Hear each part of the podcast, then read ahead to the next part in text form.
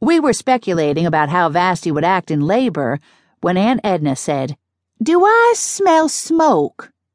I inhaled and caught a whiff of something. Just a cigarette, I think. She kept sniffing and looked at the horizon as if she expected to see something more threatening. I guess you're right, she finally said.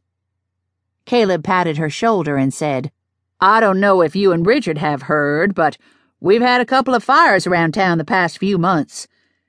I know about the Woolworths fire, I said. Aunt Nora had written me that the old storefront had burned down, but she'd said that nobody was hurt and that the fire brigade caught it before anything else was damaged. Since Aunt Daphine's beauty shop was in the same strip mall, that was all I'd cared about. Well, it looks as if it was arson, Caleb said. For insurance? I guessed. Nope. The owner's policy just barely took care of boarding it all up. I guess he lowered his coverage after the store closed down. Have there been other fires? Richard asked. Caleb nodded. Couple of storage buildings have gone up, too. It may be the owners are storing gasoline or something else inflammable in them, but they said they hadn't been. Anyway, it's gotten everybody in town a little on edge. Certainly Aunt Edna looked nervous, and Sue looked tense, too. The music stopped then, and Big Bill, Burt, and the Saunders came on stage. There were boos and hisses from the side of the field we were on, and at first I thought even little Crystal was joining in, but all she wanted was the music to start up again. Sue shushed Crystal, and we all moved closer so we could hear what he had to say. After all, that's why we were there. When I paid attention to Big Bill's actual words, I realized that his speech contained almost no real information. It was nothing but platitudes about a new day dawning and passing the torch and good things for Byerly. But somehow it was still a darned good speech. Not because of what he said, but because of the way he said it. I'd never realized how forceful a speaker the man was. If he hadn't gone into business and politics, he'd have made a fine hellfire and damnation preacher.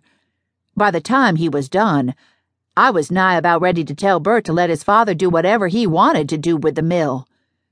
To Big Bill's increasingly obvious annoyance, I was in the minority, at least on the side of the field where we were standing. Every time he paused to take a breath, there were catcalls and comments yelled from the crowd, all of them rude and some bordering on vulgar. I could see Big Bill looking around, trying to see who the hecklers were, but they were smart enough to duck. Still, I was pretty sure I recognized Linwood's voice at least once, his words a little slurred as if he'd been drinking more than lemonade. I wasn't at all surprised that when Big Bill came to the end of his speech, there was applause from half the field, but mostly boos from the other. Next, Marshall Saunders took the microphone. I'd expected Grace to do the talking, but maybe they'd assumed a Southern audience would be more receptive to a man. Whatever the reason, it was a mistake. Marshall was a terrible speaker. He mumbled, and I couldn't hear enough of what he was saying over the catcalls to figure out what he was getting at. People on the pro buyout side started yelling for the other side to hush up, which only made things worse. Marshall rushed through his speech to get to the end, but by then people were so distracted by fussing at one another that there wasn't even a pretense of applause from anybody other than the folks on stage. Big Bill was furious, but when he reached for the microphone, Burt pulled him away. As the arguing continued, the Walters and the Saunders left the stage. I was starting to worry that it was going to turn violent and was trying to figure out the best way to get out of there when somebody managed to make himself heard over the crowd. Fire! Fire! I turned and saw black smoke rising from the direction of the parking lot, but I was too short to see the actual flames or what it was that was burning.